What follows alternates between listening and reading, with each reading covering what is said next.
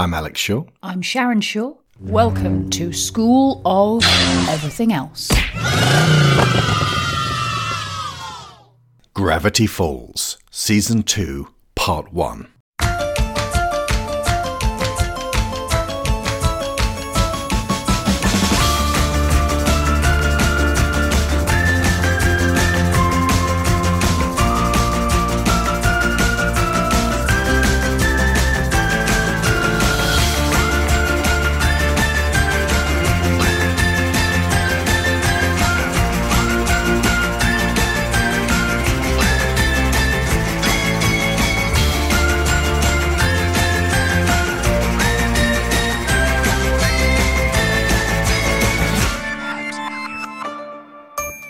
Way back in early 2020, we put out podcasts covering every episode of Season 1. And now, several years later, we finally have the time and focus to cover the remaining second season. I've been waiting for Gravity Falls to get rediscovered on Disney Plus as one of the greatest animated series of all time and a vital 2012 link in the chain between The Last Airbender in 2005, Adventure Time in 2010, and successors like Steven Universe 2013, that was launched in the middle of Gravity Falls, Infinity Train 2019, Amphibia 2019, Kipo and the Age of the Wonder Beasts 2020, and I think probably most notably The Owl House 2020, which was showrunner Dana Terrace, who began as a storyboard artist on Gravity Falls. And that Alex Hirsch features as several characters uh, and has, seems to carry a lot of this spirit along. Now, eventually, our friend Maya made me stop waiting, and uh, I gave her a bargain price on a commissioned show for the whole of season two. Usually, we would go for a lot more if it's this much TV, but this is a job that needed to be done to just do it. Returning as guests, we have Victoria Luna B. Grieve. Pulled back from the mindscape and everything. And Victoria, by the way, uh, like I was re-listening to uh, our earlier shows, and one of them you actually switched over from being named uh, uh, your previous name to Victoria. So I'm very, very happy to have been there on that show to give you a platform to say that. Yeah, I remember because I remember you also went back and redubbed an episode we had already recorded but hadn't come out yet with Yeah. my with my new name. So yeah, so thank you for that too. You're very welcome. And we also welcome back Theo Leigh. Hello. Hello. And thirdly, because Cara and Debbie can't make it today, though they will be on next week's grand finale, we brought in the backer for this particular show. We very rarely do this. But I also kind of want to hear Maya go super nerdy about this. So hello to Maya Souris. Grappling hook. Now, this time around, we are going to go full spoilers from the jump, allowing us to stop being coquettish and zip lipped about things near the end. Remember, in those first shows, we were very kind of like, oh, put a pin in that for later, but never say why. If you haven't seen season two, see season two. It has one of the greatest, most satisfying endings for any TV series, animated or otherwise, and the last five episodes constitute themselves a fabulous movie. But before that epic finale, we have another 16 episodes to discuss, so let us get going, noting what we liked about. And the first one is Scary-oke. I love the any percent speed run of Gravity Falls. Here. um, I mean, the big thing here is this is when Stan finally activates the device to bring Ford back from wherever he he was wandering.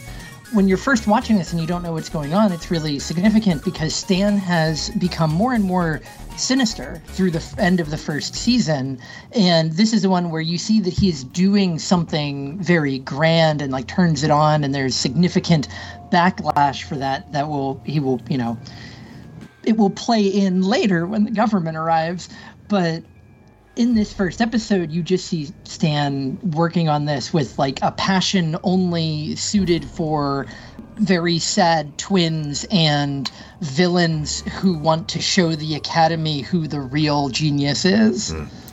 I actually misremembered uh, this first episode. I thought that I thought Stanford came back far earlier than he actually did, and uh, Oh. I thought he was just a, a fixture of season two. It takes like ten episodes to get him back. It's a long while before you actually get Stanford. yeah.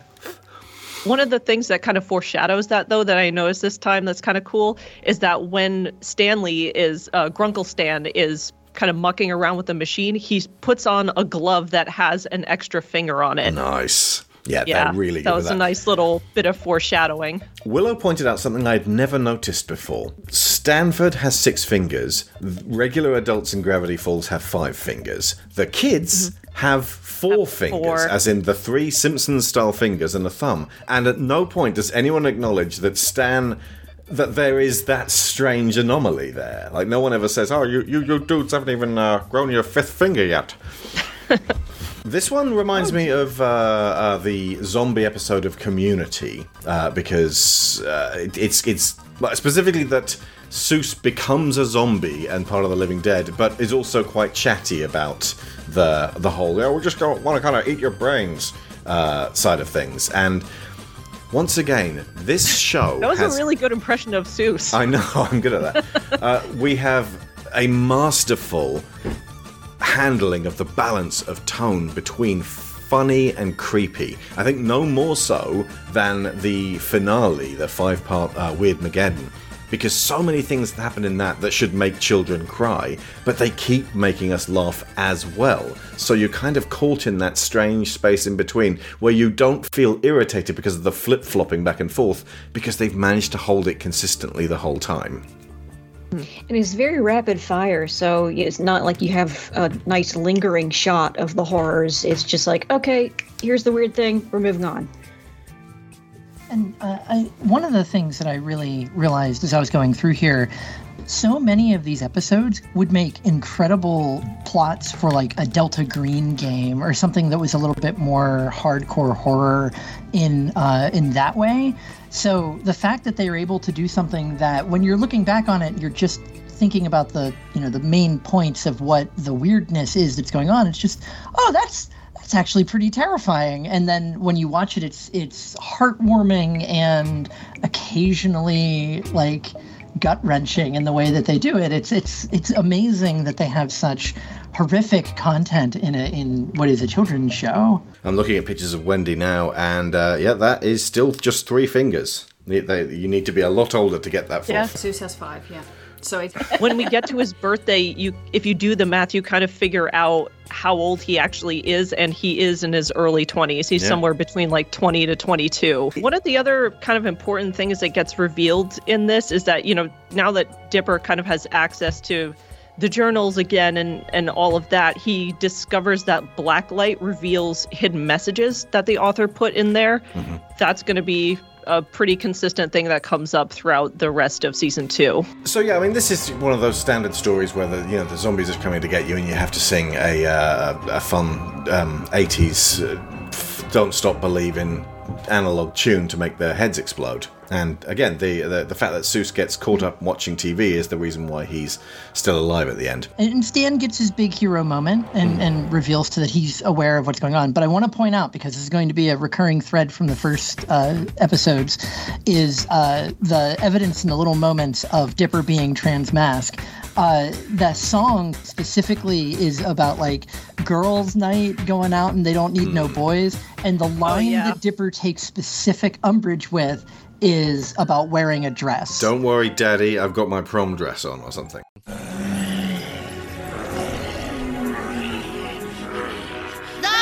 and gentlemen! I'm Mabel, they're Dipper and Stan, and together we're Love Patrol Alpha! I never agreed to that name. Hit it! Uh, Mabel, our lives may not be worth this. Friday night, we're gonna party till dawn. Don't worry, Daddy, I've got my favorite dress on. Mabel, this is stupid! We're rolling to the party, the boys are looking our way. We just keep dancing, we don't care what they say. And all the boys are getting up in my face. Boys are a bore. Let's show them the door. We're taking over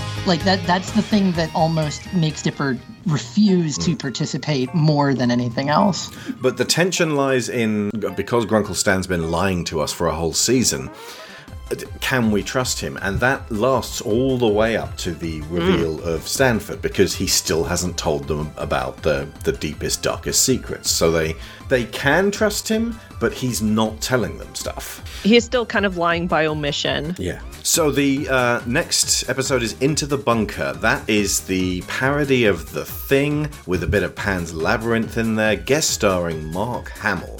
It's the one where Dipper finally opens up to Wendy about how he feels about her. having to be dragged kicking and screaming into opening up to her more like Yeah. oh my gosh you know it's funny that there is so much cringe in this episode between the two of them but you kind of see especially early on that if dipper would just relax around wendy they're actually very good friends mm. and it's a super fine and healthy relationship until he starts making it weird Yeah, I, I love Wendy. Just uh, there's so many notes in on my, my sheets here that are just I love Wendy so Go for much. it. She's a great character. She's a feminist icon. I, I don't know. they're kind of looking for this underground bunker and because we've had this scene previously where you show that there are hidden messages in the black light dipper finds that there's this hidden bunker under a tree and wendy uses some of her old lumberjack games training to climb the tree with her belt like a lumberjack would and like she ties it off on herself and takes her axe and just smashes a branch that she assumes is a switch, and she's right. And uh, and it works. It's like she's got a lot of little moments like that that make sense for why her character would be able to do something like that, but also just makes her seem all that much cooler and all that more unattainable to Dipper, which is very charming to me. Is it? I, I'm misremembering the exact events of the episode because they're crossing with uh, Dipper's relationship with Stanford. Uh, did, does he pursue this new potential mentor figure, just really wanting to believe this story? I think so. I think he's so desperate for an answer or to just find whoever has written the journals that he clings on to the first thing that comes around and doesn't think much of it. And he, again, he gets so excited that he doesn't really even question it until Wendy points out to him, like, hey, look at this weird old timey can of beans. The, the guy that we've encountered looks exactly like this. This might be our shapeshifter that has been sort of hinted at. We know uh, Dipper knows that this is supposed to be the bunker for the author to hide in. They go down there, they find evidence that someone is still there. They find an old white guy who you said was voiced by Mark Hamill. So, mm-hmm. like, yeah, I would Yeah. believe that that's probably a hero figure. It's an Occam's um, razor situation. Everything points to the idea that this should, in fact, be what they expect. And mm-hmm. and to Dipper's credit, as soon as Wendy shows him that can of beans, he immediately kind of understands what's going on Yeah. here and and Something switches hinky. tactics. Oh yeah, And- if, if he's gonna listen to anybody, it's gonna be Wendy if she points out something like that to him. Yeah, good point. I also really like the uh, when when there's the inevitable "I'm Wendy, no, I'm Wendy" when the shapeshifter's messing with uh, with them. The the shapeshifter winks at him in what's actually kind of a disturbing fashion when you realize immediately that's the shapeshifter doing that. And then Wendy does like a little secret zip lip drop the key thing that is something that only they know about.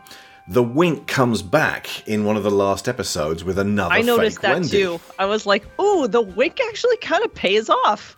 Way, way at the end of season two, which I thought was awesome. But yeah, she she does the little zip the mouth closed, throw away the key Hmm. earlier in the in the episode just to to uh, seed that for later. Nice.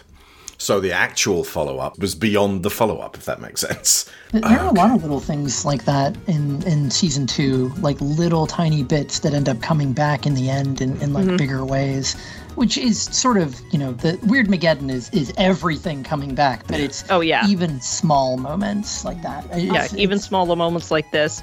One of the uh, there's a I wrote this down because I just thought it was such a great throwaway line where uh, there's a moment where Wendy and Dipper are trapped in with this this monster, this worm that seems to be, you know, creating all these holes and stuff. They're like, "Hey, there's a monster in here. Let us out. Like, we're serious."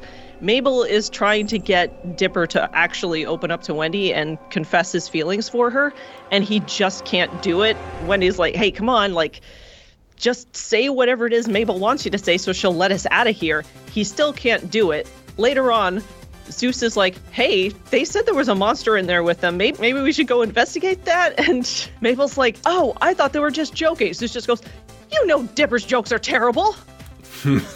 it's it's great. I thought that was a great little throwaway line. Good little moment of comedy for Soos.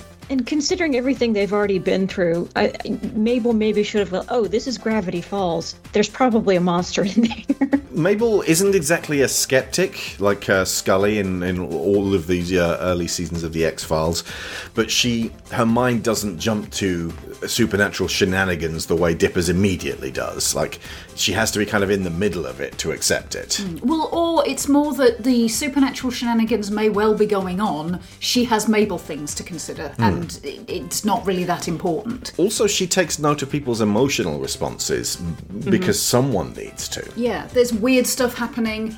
Is everybody okay? In that case, I'm okay too. Yeah. Absolutely crucial to the uh, balance dynamic of this.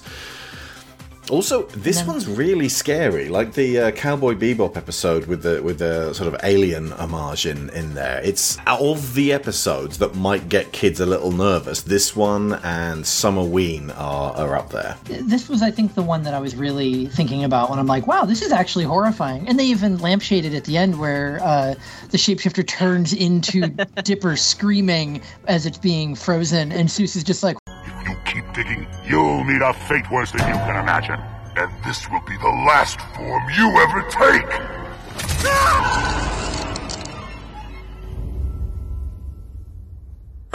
Good luck sleeping tonight. Yeah, good, Yeah. good luck with that. Like, oh god. It And is. then- there's a there's a ton of allusions to, especially John Carpenter's The Thing, Hmm. in this. All of those weird transformations. Uh, you can almost see like the the head coming out of the body and growing all the little spider legs. Like that is almost pure John Carpenter right there. Yeah. And also the uh, Dipper frozen in a scream is exactly what happens to him in the next episode where he gets turned into a bit of wood. Wait, wait, not the next episode. But but yeah, Same Episode 10, pose. Northwest Mansion Mystery. But as far as connections to the overall plot, this is where they find the laptop that ultimately will point them to Fiddleford and also cause a reoccurrence of my personal hero in two more episodes. So, And you know why I thought it was the next one? It's because they're both big Pacifica episodes. Pacifica continues to be mm. a bit of a heel in this one, where she goes up against Mabel in golf tournaments. And it's mini golf, which kind of makes the the, the whole the, the sport that much sillier. yeah, so, so this is the Golf War. The- Yeah. yeah. This is the Golf War. With uh, Patton Oswalt? Yeah. Yes, he's the Yes. uh, little golf gnome thingy. Uh, it's, you know, r- running that. It's Lilliputtians, which sounds better when Lilliputtian. written than when said. Oh yeah, that's right. He's part of the the Dutch. There are all these different factions of mini golf balls. This is very silly episode, but like I like I- it is a little bit of a filler episode maybe, but I think the absurdity of it kind of uh, just kind of brings it over the edge a little bit to being enjoyable enough and it is important that it reestablishes that adversity between Mabel and Dipper and Pacifica and her parents. Although, um, as I recall, you do start to feel more sorry for Pacifica in this because you see her rotten parents. Yeah, Pacifica never really had a chance being raised by those people, and to a certain extent, those people didn't have a chance being raised by generational wealth rots brains. Is what I'm saying. Agreed. It it really does underpin that idea of the uh, the the things claiming to go way back have significant question marks over them.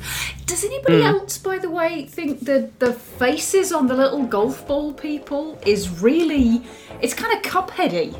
Yeah. Yeah, I was It thinking that when I was watching it the other day. I was like, "Ooh, these are weird, like little Cuphead face animation, uh, like the the cartoon specifically, the Netflix cartoon adaptation." Pacifica's story of being the rich girl with awful parents and uh, a family who pushes her into exceptionalism and looking down on other people it feels like Pacifica golfed so that Amity could do magic in the Owl House. Like there, there is a most definite. Let's get to Pacifica's archetype early and start growing and building her character there. When clearly Dana Terrace had a thing going on. Please, mm. pl- please, please. Amity can do magic at the beginning. It is so Amity can kiss girls by the end. Come on now. That was the symbolism I meant, but I was trying not to spoil it too I much. mean, but yeah, it is it is true that us queer girls can do magic. That is just the case. But yeah, We did establish that Theo is a unicorn, so If the men find out we can shapeshift, they're going to tell the church. Theo, that means that when we get to the unicorn episode, I want to hear your best nay. yes. Golf There's ball. one more thing I wanted to mention about the Golf War. This does a thing that Gravity Falls is particularly good at that I feel like a lot of shows since then have done, where it positions the episode to be a kind of schmaltzy moral tale mm. and then subverts it partway through or at the end. Because this one very much is positioning itself to be like, well, cheating is bad. And then Dipper says, Pacific is rich, she's cheating at life, which is Yeah. a great Oh, line. That is a I love that line. line. It's so And- good. and at the end it's actually more about how like rivalries and competition can hurt community and people to and people coming together and you actually may have more in common with some individuals than others while at the same time saying for like pacifica is like a person you can relate to on some level. Her parents should be hurled into a volcano. And it's it, it does something more with it than just cheating is bad. It's like no it's more nuanced than that which is something gravity falls is great at I kind of take it back that Pacifica doesn't have a chance. She's still young enough that she can learn how to be a decent person and interact with us little people. Haha, little little putchins. um, the the line she has at the end about how she's offered the taco, and she said, "Oh, I'm not supposed to ha- accept handouts," which just really makes me sad. Yeah. Because sharing is not, you know, just handout. It's just like just sh- have a taco on Mabel me. even brings up the fact that it's like you you do know what sharing is, right? Like she's almost completely oblivious to that concept. The, the concept of generosity and friendliness is so foreign to her. That just kind of breaks my heart. But Uh, the part that broke my heart, like going along with that, was even just being offered a ride home because her parents kind of ditched her there and didn't even come back to pick her up after the little competition was over. Like, even that is difficult for her to do, to admit that she actually does need a ride home. that's just sad. But she does, if, if she does spend enough time, you know, being friends with kids like Dipper and Mabel, then maybe, maybe she can be a decent person. Mm-hmm. I do like the fact that the what what they bring her in with at the end there is all the little things that if you live in a small community do tend to get extended even to the people that you don't really get on very well with. If somebody is left stranded and you can give them a lift home, you do. If you have food and the other person is hungry, you share it. It's just what you do. It's regardless of what the quality of your relationship is. If you can, then you do. also, you're tapping into uh, one of the ugliest sides of uh, late stage capitalism, specifically American mentality late stage capitalism, which is that sharing handouts, generosity with anything other than simply flashing money around is socialism, which equals communism, which equals not American, which make, equals we cannot ever fall to doing that, which means that people who are in need are sponging cheats who are uh, feeding off the system, which means that anybody who you could help out, you shouldn't help out. That is poison. That is brain fucking poison, and Americans get fed that from birth. Yeah. The next episode that heavily features Pacifica and her parents, I think, even take that concept a step further Yeah. and really delve into it. So we'll save it. we'll save it for when we get there, but that is going to become super important. Put a big old pin in that. Also, not Yeah. to mention how their story closes out. Indeed. Hmm. Episode 4 Sock Opera. This is the one Yay. with Gabe the puppet guy. Uh, one of the funniest in season 2. This episode cracks me up. This is what actually like aside from all of the Weirdmageddon stuff at the end, this is one of my favorites. It's a it's a standout episode for a lot of different reasons. Most significantly, it's the first episode in season two where Bill Cipher makes a reappearance. But the fact that it starts out with this, just all of the puppet stuff cracks me up so much. And being that I had a mentor in college who was like not one of these puppet guys, but that was like his specialty.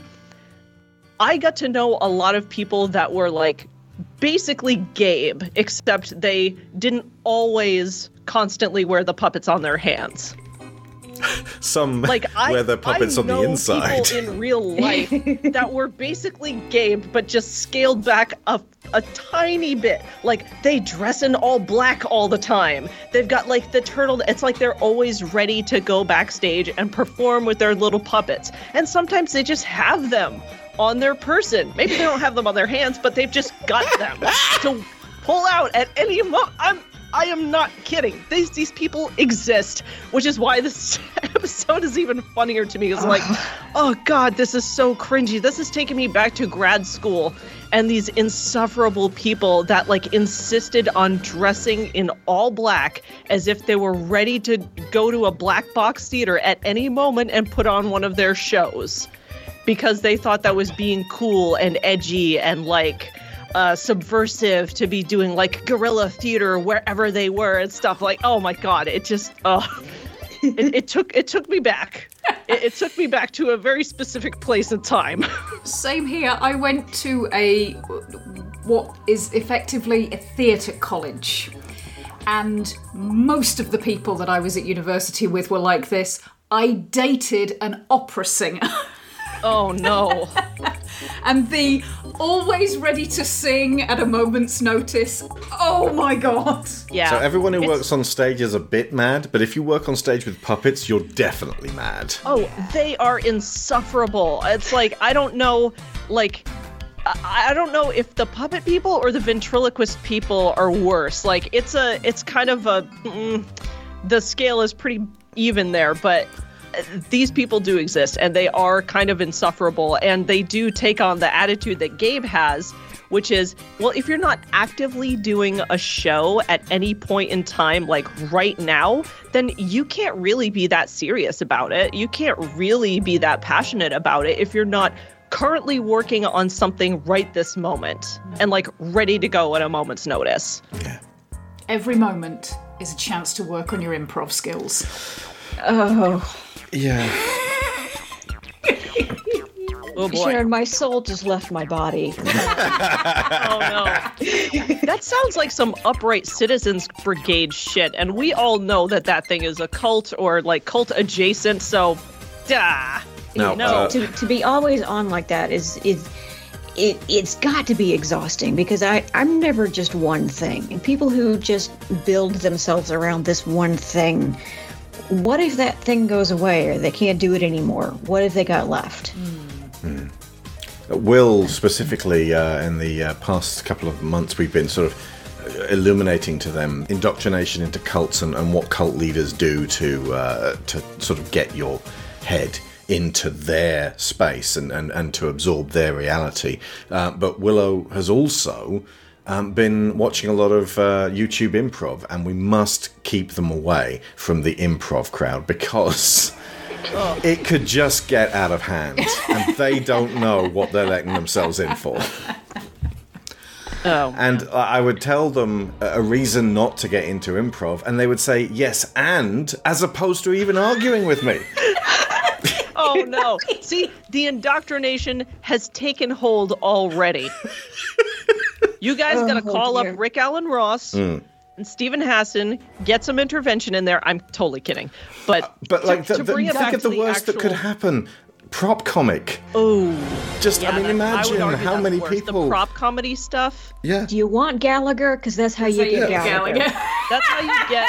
At least I'm not I mean, carrot also- top, you little more- son of a bitch. More recently, more recently, that's how you get Yay, like the 2023 version of Kanye West, Okay. doing Right. freaking prop comedy on on Infowars. oh, oh, it's it's the worst. Okay, so Please tell me he brings along his gay frog puppet just to just to freak out Alex Jones. That would have been better. And what do you think about me, Cloud Frog? I think you're a big fat piece of crap. That would have been better. Uh, okay, so sock opera. Right. I was going to So- say to to segue into a much less horrible existential monster. Bill, Bill Cy- Cipher. but Bill, I pain is hilarious. Bodies are weak. It's just it's incredible. He speaks Oh to man. me. Yeah, speaking of looking like a Cuphead character, Dipper when he's possessed by Bill immediately made me think of the uh, again, especially the Netflix cartoon version of Cuphead. It looked very much like that. There is some really disturbing stuff where Bill is just like slamming his hand into a drawer and it's got forks stuck in it. He's Yeah, it's like Evil "Look, Dead." I'm I'm drinking soda like a normal person, and he's like pouring it all over his face. It's like really, uh, it's just awful. He he's like, I'm gonna go down the stairs, and he just throws himself down the stairs, completely stiff as a board. Like, oh man, It's so genius because it, it's it perfect up, for him. Well, no, but even how he gets there because they have the the laptop that they can't get the password for. The Dipper can't figure it out, and the idea that Bill just starts seeping into Dipper's dreams to give him this enticing offer. This I can give you that, which is exactly what he did with Ford decades previous, right? So mm-hmm. Dipper, this season really positions Dipper as the new Ford and Mabel as the new Stan, except both of them are also a little bit of each other. So hmm. that's kind of why they never they never fall so much. And one of the reasons why Ford is like, wait, you beat Bill Cipher twice? Excuse me, you're twelve. Yeah, and it's because, it, very pointedly, it's because they were to Dipper and Mabel were together. Ford was Yes. trying to fight Bill on his own. Yeah. On those lines, I think you're absolutely right, Victoria. The way Dipper is leaning more towards being like Ford in this, and Mabel starts to lean more towards being like Stan. We don't know it yet, but I think that's where these little elements of more selfish behaviour, which is, you're absolutely spot on, very uncharacteristic for her, start to seep in. That she is it, it's almost like this is this is a thing for her to do entirely without Dipper's involvement, which is not normally what she looks for. But it does come back later on when uh, Dipper starts behaving more and more like Ford, and Mabel ends up leaning fully into the fine. If you're going to go off and do something without me, then I'm going to go off and do something potentially uh, harmful to all of us in, as a, an acting out thing. Um, I also one of the things that I really liked about this episode was how it flashed into my head when I was playing Final Fantasy VI. oh, with the, the with whole the, theatre scene. The, the opera, the theatre scene, and specifically the bit where you're crawling around in the rafters trying to hide from rats and Mm-hmm. fight an Oh, octopus. yeah, yeah, yeah. And it meant that when they would, when the it, the bits where they're doing the whole climbing around in the um, uh, uh, the prop. Um, rigging wedding cake? thing. Um, but as, as a result, at this stage, every time Bill shows up, I'm thinking of him as a little purple octopus. Oh, you gotta beat the octopus now. Oh boy. I feel like if Gabe the puppet guy had said to Mabel, Mabel, stay with me here, we'll do puppetry together, Mabel would have instantly had the, the, the, the honey shine taken off the relationship and gone, well, I can't let Dipper go back home without me. Whereas Dipper actually does seem really tempted to stay with Stanford. And it's not just the man; it's the fact that he can pursue what he actually wants to do. It's a gen. It's the last temptation of Dipper, uh, or a lot rather, the actual last temptation of Dipper involves that fake Wendy. But it's the penultimate temptation of Dipper. But this one's far more strong. It has a, a real hold on him. And you're right in that Mabel has to push into the notion that Dipper does sacrifice himself for her repeatedly, and she doesn't question it when she's able to see it in perspective. But also, as well as being maybe the funniest in this season for me, it's also the scariest because, as you say, the uh, the whole uh, a demon has control of your body and you are in the sunken place, or you are disembodied like Doctor Strange, watching this demon defile your physicality. They keep it kid friendly, but my God, that is Evil Dead. That is the absolute ruination of the human form, and it's very creepy, and it makes uh, Bill Cipher seem more dangerous than he was before. But it, it, it's also wonderful because in the end, it is Mabel in all of her childlike silliness that is the one who overcomes him with tickles. Yeah. The it's like ah, you have a human body, so you have all of its weaknesses. Yep, and Dipper has not slept for almost 12 like he's got no sleep, he's exhausted, like she knows that Dipper's actual body is not in good shape right now. So like if you were going to pick anybody to use as a human puppet, you picked a very weak vessel at this time. Although Mabel's uh, play is terrible, at least aside from the fact that it's uh, uh, you know done with socks and thus hilarious. But if anything, it reminds me of Count Olaf in a series of unfortunate events because it begins with a big sing song about how great Mabel is, who's cast herself as the star. And also, it's there's a fake wedding Yeah, involved. indeed. So, the next one, Soos and the Real Girl. Oh, a woman. All right, Soos, you could do this. Just use your mouth to say words that makes romance happen. Your face is good. I'm a Soos. Eye contact. Hey there! I'm not scared of your eyes at all. I'm gonna look at them. Eye contact. Conversation. Huh? You know, I've uh, actually been in a pig's body. Did you know pigs have a hard time walking backwards? not you though. Not that I'm calling you a pig. Where are you going? Confident. You're probably a girl, right? Wrong? No, I was right the first time. Wrong? This is, uh, I think, one of the ones that uh, uh, friends of ours who uh, kind of warmed to Zeus really uh, got to uh, to uh, uh, like him in this one because it manages to portray a, a young man who is awkward and well-meaning and doesn't mean to offend, upset, or scare women, but does so anyway. And you can feel a palpable sense of loneliness and almost hopelessness about him occasionally. It could have gone bad real quick. Oh yeah. uh, having been on the receiving end of um, guys who treated me like I was an NPC in a dating sim, Mm-hmm. Oh. uh, it- it- it- I, I swear there's there's some kind of switch that flips. A guy finds out I'm asexual, and they go challenge accepted. Oh, seriously? Oh, yes. And and it, it's it's like well if, if if I pick dialogue options A, G, and C and X, I'll unlock the secret pants level. It is it, there's, there's, there's no, it's not gonna work. It's not gonna work. There's there's no if then tree in women's brains where you can practice with a dating sim or something and then take that knowledge out into the real world. It doesn't work like that.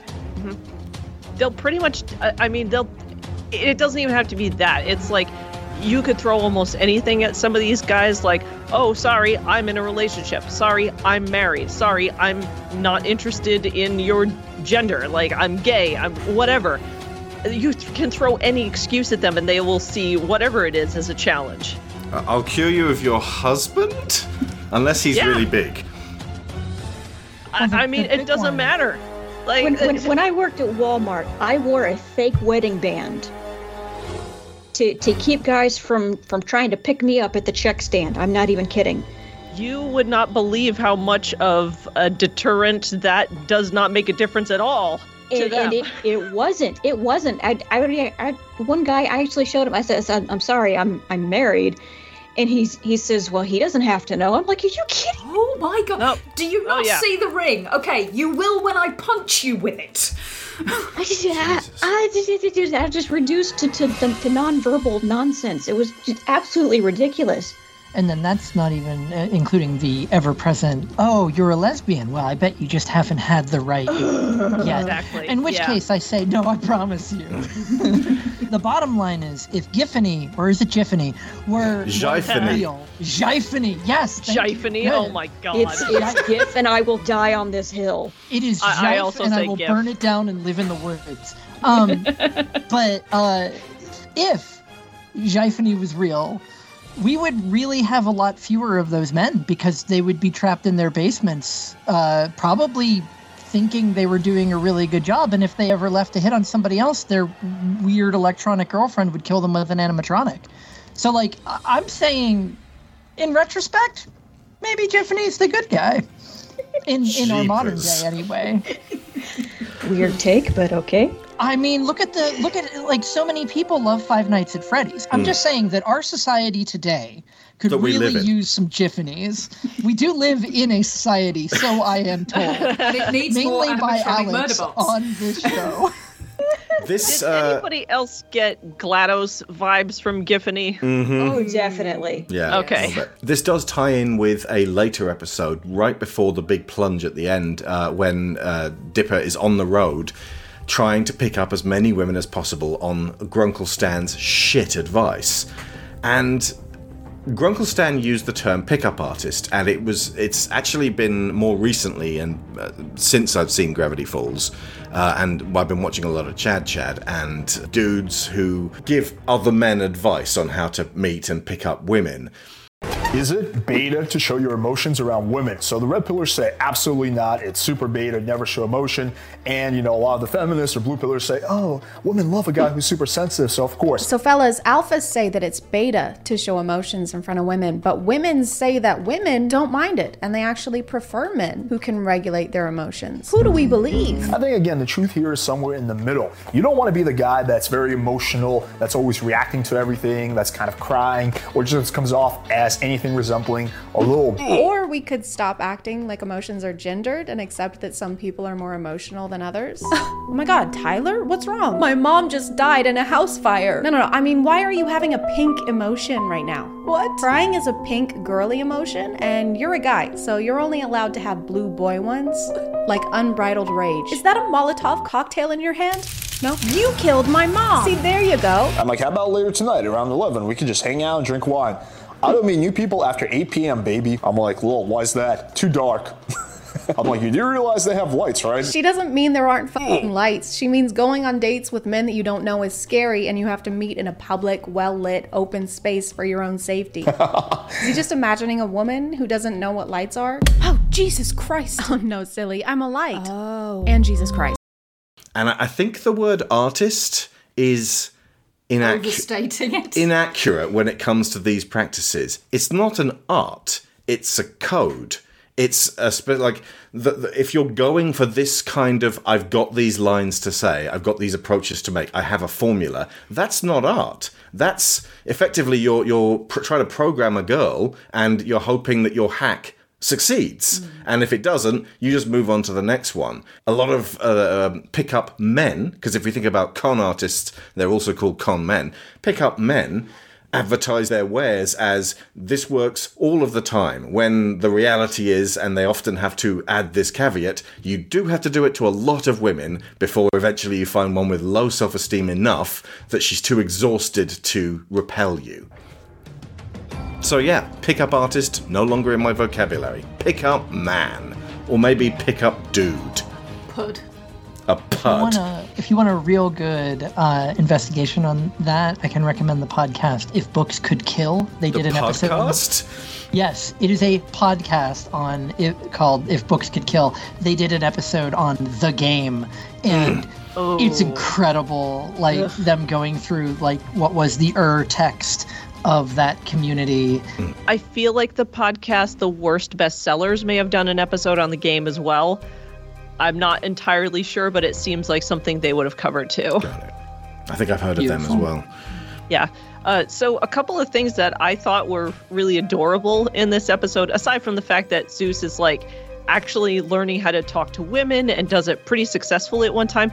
The woman that he ends up taking on the date and then taking to his cousin's wedding, which kind of put him on this whole thing in the first place. Uh, Melanie is working at a place called the Meat Cute. Yeah. M E A T cute, which I just thought was an adorable pun. And then there's a moment where they're in the like Chuck E. Cheese type place where the animatronics come to life very much like Five Nights at Freddy's, like Victoria mentioned before. I checked. It's this. It's within months of each other. These this episode, which yeah, had clearly been it created was beforehand, super close. was uh, so there's a slide in there, and Mabel d- takes her shoes off and puts them in the little shoe holder before she goes up the slide. I just thought that was great. Like she actually stops everything that she's doing to just take her shoes off. That was that was really cute. Memories. One of the things I really liked about the uh, interactions between Soos and Melanie is when she sees him riding on the train, and that engenders the little conversation about how she thinks he's really cool for eschewing the whole grown up men don't do this, Mm. sod it, you're going to do what you want. She gives him two quarters so he can have another ride. Yeah, it's really sweet as well. Like uh, she just she just sort of hands them to him in a nonchalant way, but not in a cruel kind of go on, put them in, you little child. Just in a kind of a here you go, here's, so have Like, a, a couple yeah, extra enjoy yourself. rides on me. Not like that. Uh, I I was not planning that. I am so sorry. I am so sorry. But uh, yeah, no, the, I, I love the fact that this one ends with it turns out she's going back to Portland, so it's not massively far away. It's still in the whole Pacific Northwest lo- sort of area, but they have to communicate with each other as a long distance relationship, which is actually Zeus- Soos's comfort zone. And since she ends up working in the Mystery Shack at the very end, it est- establishes that they maintain that friendship at a distance and actually make it work that way rather than the conventional what normal people do quote unquote just meet someone at your workplace and then go out on a date with them or go onto a dating site or something like that The distance kind of allows Zeus to have Soos. Soos, sorry, uh, to to sort of have that pressure eased up. He can maintain the contact, Yeah. but he doesn't have to worry about well, okay, do I call her every day? Do I see her every day? Do we do all the things that nervousness and high pressure environment might potentially um, Exacerbate. exacerbate things? the beginning of the episode is is uh, like the C plot of this one. Was it the B plot? I can't remember. There is is Stan trying to get rid of that disgusting panning for gold statue thing, and it like the, the thing that just dribbles oil and screams. Again, like it would actually make kids cry, but seeing the other kid cry at it for some reason. Something awful happening and a kid crying is hilarious to kids. That makes kids laugh just because they've been there, but they've also been looking at other kids crying and going, that is quite a lot of fuss. Well, there's an element of humour, particularly slapstick humour, which is thank goodness that's not me. Mm. But when you're a, a kid who's getting a little bit older, it kind of reconfirms that you're getting a little bit older because you've got a bit more self control and you know that when you fall over, you can go, oof, I'm okay. Yeah, I have two toddler nieces, and they, they fall over the, the slightest little thing, and they burst into tears like it's the end of the world. Ah. It's How do their it- parents react when they fall over? Uh, it's it's sort of like, hey, are you okay? You're okay, and there's sort of pick yourself up, dust yourself off. Wow, that's Just- exactly what they should be doing. Yeah, that's yeah, exactly it's- what we did, did with Willow. Yeah, it's it, it, they're, they're they're good parents. Um, they, they just sort of treat it like it's no big deal. And it's, it's like, well, the, the toddler has no perspective. They don't know that that's not the worst thing that could happen. So But if it- you're a prospective parent on on the rise and you've got a baby right now and you're wondering what's going to happen if they fall over, whatever you do, do not go. Oh, oh, poor baby, poor. Are you okay? Mummy's going to buy you a toy. It's okay. It's okay. Don't cry. Don't cry. That's the worst possible thing you could that's do. That's how you get a Pacifica. The other thing that clearly inspired this Five Nights at Freddy's looking Chuck E. Cheese place is the Country Bear Jamboree at Disney. Now, oh, Theo, you were with us at Disney. We could have gone to that thing. But over the course of those days, we had been saying, I'd be, I had been saying to Willow, can we go do the Country Bear Jamboree? And Willow was like, nope, too creepy. And I, I was like, yes, but you like creepy things. Like, if we both sit in the audience going, oh, I want to leave, all I'm imagining is this bear's metal skeleton with his completely intact staring eyes. Like, that's a joke. That's what we get to talk about later. But Will was adamant they were, that they were never going to attend the Country Bear Jamboree. And I uh, think it's a I think it's a difference between something that's meant to be creepy and something that was meant to be cute, Yeah. but misses the mark. Yeah. And th- but that's exactly it. Like, uh, um, Will's generation have that macabre sense of humor about things that are supposed to be great, but are actually kind of scary. Where, hence, Five Nights at Freddy's being monumentally huge. Animatronics like that were also really popular in the 90s right when most of us were growing up. I mean, I went to a an establishment for Charles Entertainment cheese at one point in my life. Oh yeah. Uh, so the the idea Because everyone knows that the uh, animal you want to think of while you're eating your pizza is a rat. It's a rat. Yeah, I mean, obviously, uh, right? I mean, my you want to get you want to get some Pasqually's pizza from Charles Entertainment Cheese. So you, um, but but it's this idea that now Gravity Falls was like 20 years later, right? Yeah. Because you said it was 2012. Yeah, began. So that's about the right time for that zeitgeist cycle to come back around. So there were several like animatronic things that were kind of coming out or like being being established like Five Nights at Freddy's, which this episode clearly gloms onto. And then that segues because animatronics, it turns out, have always been kind of horrifying in their own way. It's just in the 90s when we didn't have the internet and we all had slap bracelet poisoning, it was um, you know, the only good thing to do.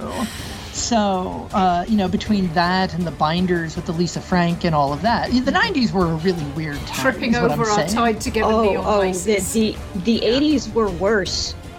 Having grown up in the 80s, it, it, the, the the neon alone that, that was the precursor to slap bracelets. Uh, everything was neon colored, and Chuck E. Cheese used to be used to be called Showbiz Pizza. And before the rat, they had this bear character. Oh yeah, and he the had this bear. yeah, he had this this sort of late '70s melty, goopy look about him. That was supposed to be cute, but ended up looking like he'd been left out in the sun too long. And that was when the animatronic was fresh. Ay. It was really, it was, it was, it's, it's always been a nightmare, is what I'm saying. It was quite a spectacular time to be young and alive, and uh, so to to witness all of these patronizing things thrown at us at the appropriate age. So there is that thread runs throughout all of Gravity Falls and kind of culminate like peaks at uh, in in Mabel's world in the uh, end sequence because the two hip hop surfer dudes who play the electric drums and the guitar turn up like they're straight out of Maxie's world or something and it just it seemed like it was Alex Hirsch remembering his sister Ariel's stuff through a prism of Ugh. When we get to Mabel Land, it basically does just become a Lisa Frank portrait. Hmm. But, but that's what I'm saying is that it is looking is it is a nostalgia of an of a group of people who were never there Yeah. and like rediscovering it but then also finding like the subtle horror in some of that which is something that I I have personally appreciated seeing the younger generations dig out from my youth. Yeah. So, Little Gift Shop of Horrors is an anthology episode. Uh, I'm gonna call this one filler when compared to everything else, but it, that's, it is not without bits that are great. So, uh, it's the one you got Hands Off starring the Hand Witch, A Baconings starring Neil deGrasse Tyson as a pig, and Clay Day starring Ray Harryhausen. And that's about flowers. Flowers for Algernon was not what I was expecting. My notes for this are literally this part is only here for hand puns. Oh no, Neil deGrasse Tyson, the worst monster in the show. This one exists because the claymation is awesome and then makes jokes about animation, and it's pretty great in its own way. Yeah. That is the extent of my notes for this episode. I, I love the fact that at one point they're like, oh, wait, so you don't just take the little claymation, you don't take the clay models and just move them one frame at a time? He's like, oh, God, no, I'm not a masochist. I use black magic. Like, Nice.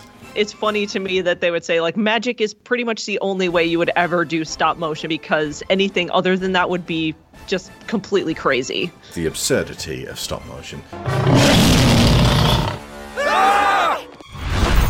It's slowly swiping at us.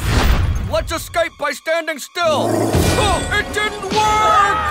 Society of the Blind Eye. This is McGucket revealed, and why the oh. town is consistently oblivious. This, I, I really like that they brought this in for why the weird shit in Gravity Falls consistently goes unobserved by the majority of the townsfolk, or at least that's what people think. Because whenever hmm. you have a weird town story, that has to be addressed at some stage. Why is it that the only people who can see the oddities going on are our heroes, ladies and gentlemen.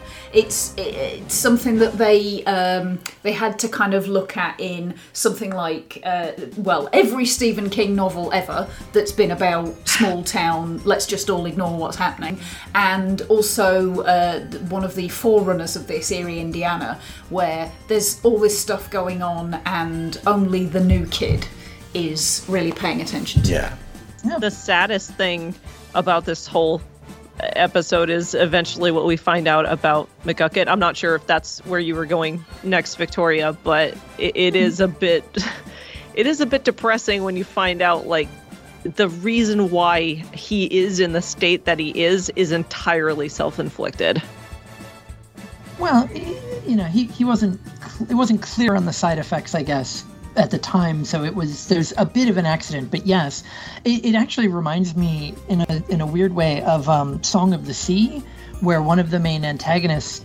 i the whole thing is about locking away emotions and memories and things, and that that ends up being what causes a lot of the problems. And so here we have a whole society of people who are helping, quote unquote, this whole town of goofballs lock away their memories of this stuff, and it's just making things worse. And especially for Fiddleford, uh, where he's just like, you know, absolutely.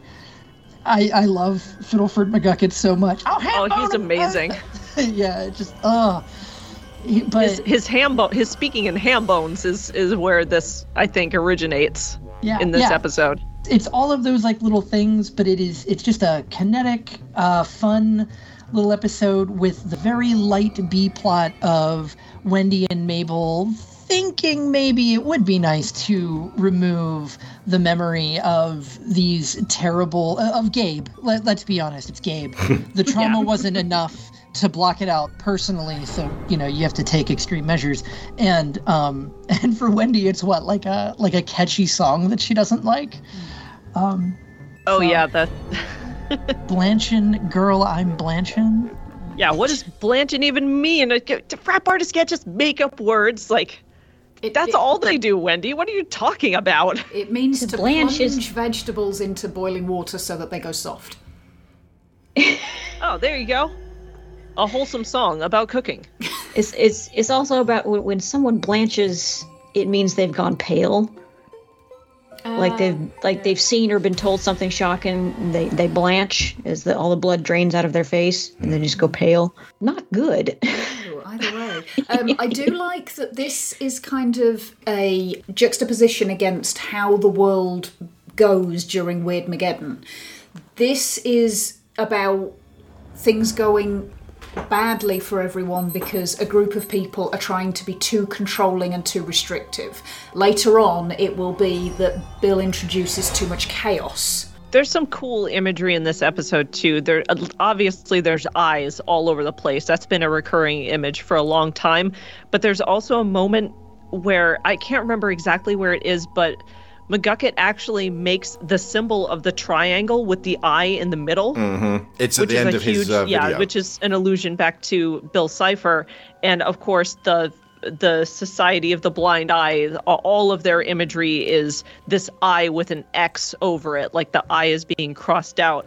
I also like the fact that their little catchphrase is "unsee you later." I maintain that uh, Wendy deserved her own episode. Uh, I think we said that uh, last time, but I, I would gladly have swapped Little Gift Shop of Horrors for one that kind of explores how Wendy is the way she is, like, uh, but something that challenges her. And she she definitely gets that throughout the uh, series in dribs and drabs, but she's always a support player and she's never the focus. And Soos gets one, so I, I, Yeah. I feel like Wendy needed more. Uh, two, There in could have fact, technically. also- The, the, the, the one with the uh, time traveling and Blendin happens to revolve around Soos's birthday.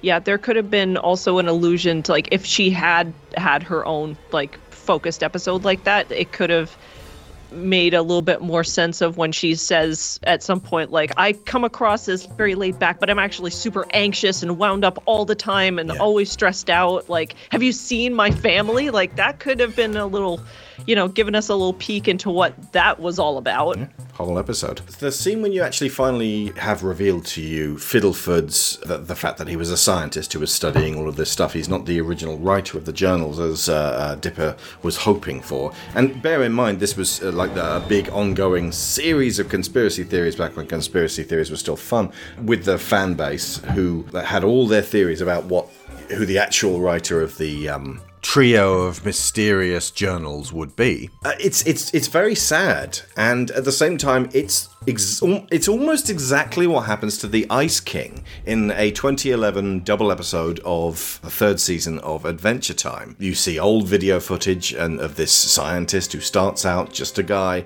and slowly mutates into the Ice King over years. Both scenarios derive from a similar area of a little personal tragedy of loss that happens so slowly and is so unnoticed. It literally requires a time lapse montage for us to take in the whole breadth of a man's life and existence bleeding away. Especially as uh, it deals very much with the idea of who McGucket is without his memories afterwards, and his choice not to then blast himself back. It is a nice ending, though, that like he actually does feel good about getting his memories back and rediscovering who he used to be. Like he doesn't have any sort of regret about that, but he also tells Dipper, like, give me some time to sort myself out a little bit. Like, I do want to help you, but give me a chance to actually like sort through some of this stuff first. You know, as you're as you're talking, it makes me think that this is, in a way, almost highlighting how the weirdness of Gravity Falls is like easier to manage with a more like childlike perspective, maybe, because like our main characters are twelve, and they've seen most of the things that we see other people get their memory washed. Because lazy susan sees the gnomes from like the very first episode and they take her away to get her her uh, brain a good scrubbing but Mabel and, and Dipper, they just kind of deal with it, and the gnomes show up several times after that, and it's like whatever. It's almost like by having a different perspective, or maybe by not having a rigid sense of the world as it is, almost lets you manage the what we've been calling like horror, but this like weirdness in a in a healthier way. Or maybe it's more representative of like culturally how since adults in society think that they like know how the world works and so they become blind to these other parts of it or the more childlike wonder hmm. anyway sorry i'm just musing idly at this point No, point go for it. Yeah. yeah, like they have to do away with all the childish things as they mature.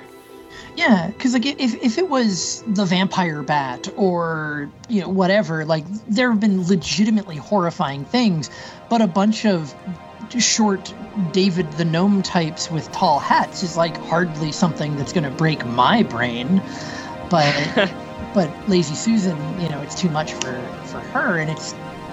It, it, it, I don't know. Maybe it just feels somewhat indicative of, of something. There there's like a there's some kind of theme there that I'm, I can't quite articulate. Or it might be that the townspeople have had this practice done to them over so many times that it's causing some weird side effect where they they see anything even resembling what they've seen before and they just immediately reject it. Oh, it's like we were talking because there were a couple episodes ago we were talking about the like almost like ideology and um like abiding by it like too strongly and maybe the brain erasing at least in this episode less so later on is almost that uh, enculturation kind of thing where it's like well that doesn't fit my understanding of reality so i'm going to reject it or try to redefine it so it can or, or whatever. So like turning a blind eye to the reality of the situation.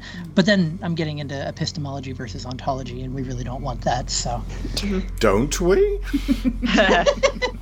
uh, one final thing I just want to drop into this episode is uh, Peter Serafinowicz doing the voice of Blind Ivan.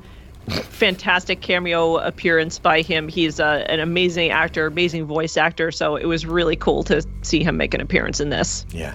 Always love hearing him. He has a magnificent voice. I'm sorry, but what's my name? Where am I?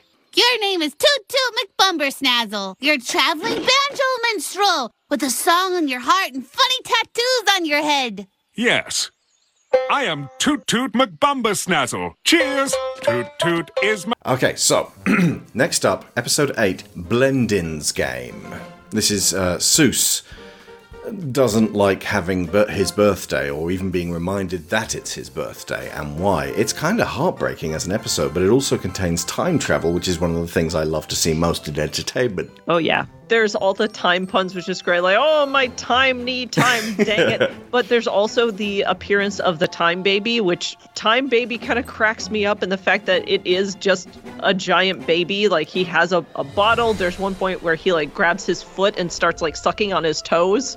Like an infant would, and hmm. it's just He is it's still a the worst baby. thing that can happen is that he can have a tantrum. This is the one where Dipper and Mabel try to find out why Soos seems to dislike having a birthday. They wind up going back in time to, I think, his 10th birthday, and he gets a postcard from his father who couldn't make it this year, champ. There's so many And postcards in that box. there's so that many. guy It's has just not a- made but one birthday for this blocks kid. of them.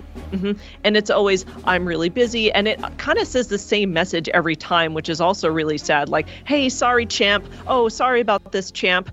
That just comes up over and over again, which uh, kind of uh, hammers home the point that dad probably didn't really ever intend to do this in the first place and this is the first time that Soos actually like understands that and it's it's really a heartbreaking moment for him um but there's there's a moment where they actually run into him as a child and Mabel does this thing with the vending machine that she learned from Soos earlier that she does in the past that teaches him how to do it. He's like, "Oh, a genius taught me how to do this."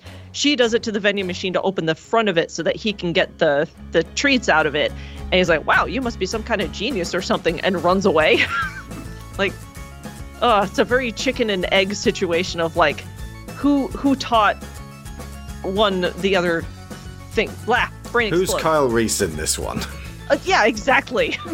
The end realization that his friends here were willing to take part in time related gladiatorial games just to give him a better birthday is quite lovely to see Soos just reject the idea of this constant letdown of a father, which until this point had clearly been eating at him throughout his adult life as well. The idea that your parents don't care enough about you to even make the faintest of contact can't help but erode your sense of self worth. And the idea that he's able to salvage that from his friendships with Dipper, Mabel, uh, Grunkle Stan, and Wendy, it's really heartwarming when like when it's so clear that he is the sweetest and kindest of all of them. it also kind of explains why Sue sees Stan as a father figure. Which feeds in really beautifully with what happens in the very end.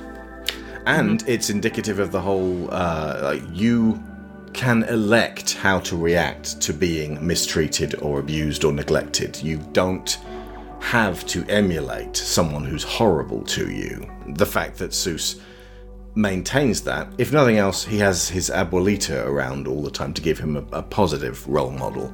Although there's one line she says which is so dark I don't even know how they got it past the uh, the various um, boards that kept sending them messages saying that you can't have that. This goop has to be pink, not red, and things like that. Uh, and that's I, think, I can't remember the exact context, but Soos saying something like, you know, maybe, maybe uh, he's up in heaven, and she goes, no, he is not there, in a kind of a either. I I believe she's talking about her husband. She's yeah, she's talking about Sue's grandfather. Yeah. Uh, but she says he is not there whilst looking off to the side, so either he's a shit and he's still alive, or he's enough of a shit that Abuelita wholeheartedly believes he went to hell. No, she looks down. Oh my goodness. okay, so let's take that double entendre and turn it into a single. okay, The Love God. Uh, this is the one. Uh, this one feels like another filler episode. Like of the two seasons, I'd say one is stronger episode to episode because there's so few of them that really feel like we didn't necessarily need this one. Whereas season two's got a couple that I'm like, ah, I keep forgetting this one because I don't go back and watch Well, it. Whereas the is- end of two is so fantastic that you get the peaks that allow it to even out as, as just as good as season one. Yeah, season one is about character establishment. Season two is about character expansion at best, maintenance at worst, with the little seeds being planted throughout that will lead to the plot shenanigans. You know what I think it almost might have been? That they made the end first. They wrote the end first. They they had this whole finale planned out, and they're like, if we're going to be able to make six episodes and not twenty-one, like if disaster happens and we get cancelled, these are the ones we want to be able to put all of our uh, focus into. That is highly likely. I mean, that's Alex literally what had the happened with the Owl House. where Oh, they, yeah, they didn't that's get the chance to have filler episodes. They were just like, nope, plop, plop, plop, plop, plot. That's all we got. So, Northwest Mansion Mystery. This is the one where Pacifica grows a little. This is the one with. Uh, and actually, it's deceptive because when you go back and watch it, you're like, oh, that rounded up rather swifter than usual. Oh, there's a whole other act left to go. Okay, cool. Uh, so, yeah, this is the one where Pacifica has a big house party. I love Dipper and Pacifica working together. Uh, Dipper bringing class consciousness to poor Pacifica, who has been trained with an actual bell that is so insidious. Uh, in order to deal with a, a rhyming lumberjack ghost who is extremely based. Uh, I, I really enjoy this episode. I do too. this is a st- this is one of the standouts for me too. It's got some really great character development. Surprisingly, like you said, between Pacifica and Dipper. You know, like when I first watched the show, did not see that coming. I Mhm. figured if there was going to be any development, it would have been between Mabel and, Pacifica. Yeah. But yeah, there's actually potential for them to be pretty good friends and to, you know, to potentially work together in some capacity because they actually, like, at one point do kind of work well together. If they can put their differences aside, they're they're not a bad team. I do like the dynamic of how they they interact with each other because what it fundamentally comes down to is that Dipper has nothing invested in Pacifica being nice to him. Mabel is much more Mm. likely to be to, to take it personally and feel hurt when Pacifica lapses into the casual insults that are the way she talks, whereas Dipper is able to just brush those off because he's not holding out for the, the relationship between them to mean anything. In a lesser show, Dipper would have a crush on Pacifica, Mm. and the, the whole ep- the whole episode would be about him trying to get in her good graces. And you know, it's like eh, there, there's no there's no way that would happen. No, no, the he fact would that he's never only be. doing it in the first place because uh, the girl. It's well, it's the girls right thing him to do. Yeah. Yeah, yeah. He's like, okay, you have a major problem on your hands that I'm very equipped to deal with. But also, if I'm going to do this for you, you're going to make my sister and her friends happy because this whole soiree that you're throwing actually does mean something to them. So make them happy and I'll fix your problem for you. What are the class themes at play here in this one? Because we did allude to that earlier, and if we want, to, if there's any way of elaborating, that would be great. How many times in history have we seen powerful and rich people make promises and then just not keep them and not even care that they get caught in a lie? Yeah, and also uh, saying that something something big and lavish that they want built that they need everybody else's help to build is going to be some kind of a service to everyone but then ends up being hoarded for the rich and powerful and everybody else doesn't get to actually enjoy it Yep. I seem to recall this. This really reminded me of something that I think I've seen fairly recently, where a load of people at a swanky party or something similar got turned into trees. Was it one of the Guillermo del Toro Cabinet of Curiosities stories? But yeah, I mean, th- this is an episode about a bunch of rich people exploiting the labor of the people nearby, promising that the parties will trickle down to them, and then it doesn't. It's extremely like.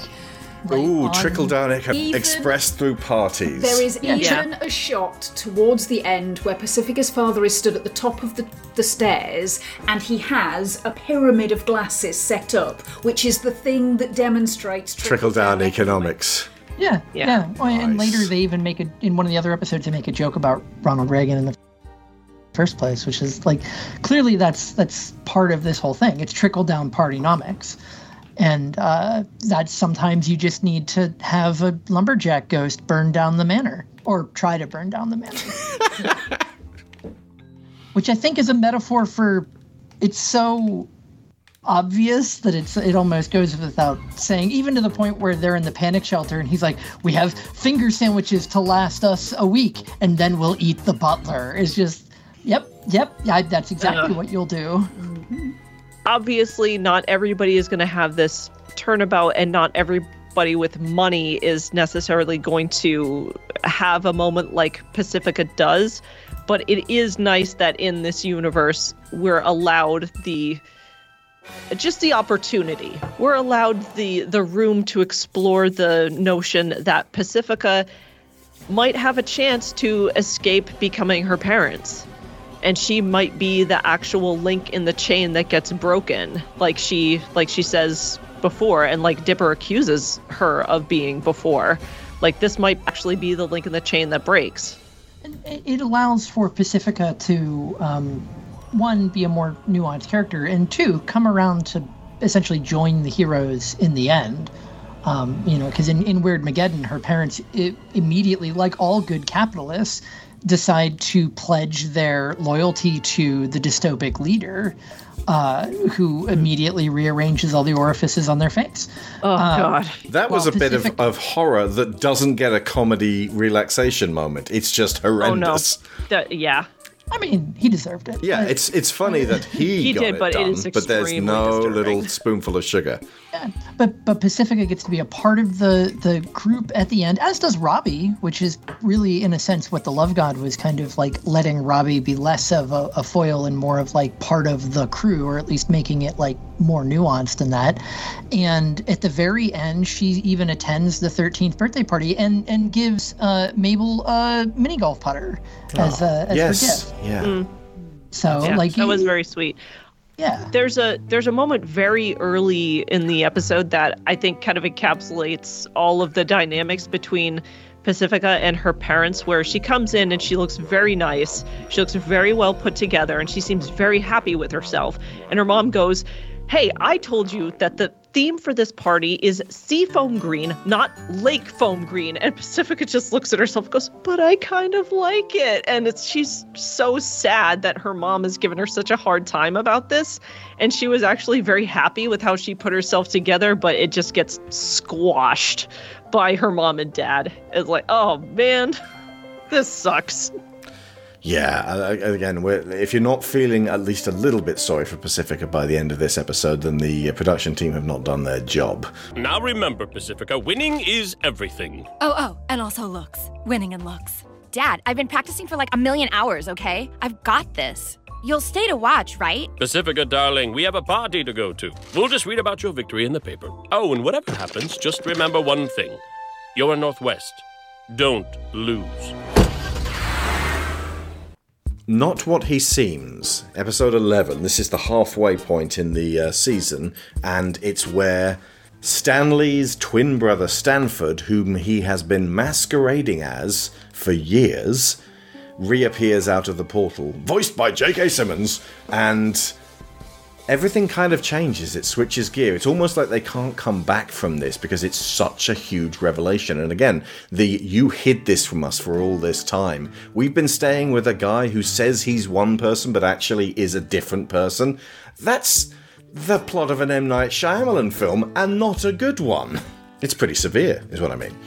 But uh, this is the one where at the end, Stan says to Mabel, before it segues into the second part where we find out about the brother, you have to trust me, please. Whatever I was doing, I was doing for this family. And Mabel mm. does trust him. So this is a key emotional gateway they have to step through. is when Grunkle Stan goes from like a two-dimensional con man type archetype character. Oh, yeah, con dude. Yeah, con dude. And he it it reveals that you know everything that he's been scheming at has been for a, a, not exactly a higher purpose because he's still scheming and he's still a con person. It brings more depth to what could have been just like just a jokey character.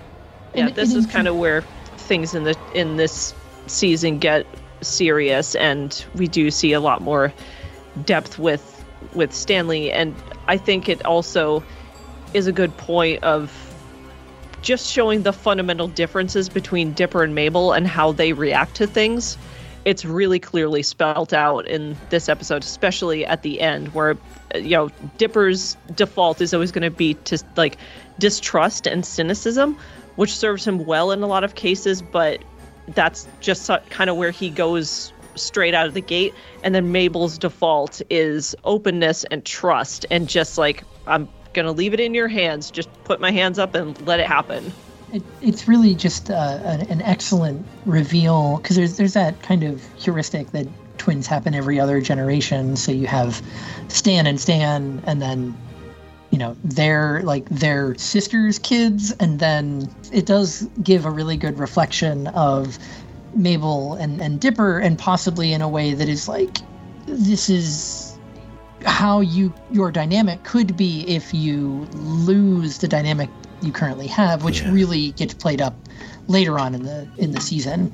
Stanford doesn't really he doesn't even talk until the next episode, which hmm. is sort of like the second half of of this because it's not what he seems in the Tale of Two Stans. Hmm. Mm-hmm. Um, not what he seems is really about the the government coming down on them and ev- and everybody being like, oh no, Stan really is like a super genius going to destroy the world.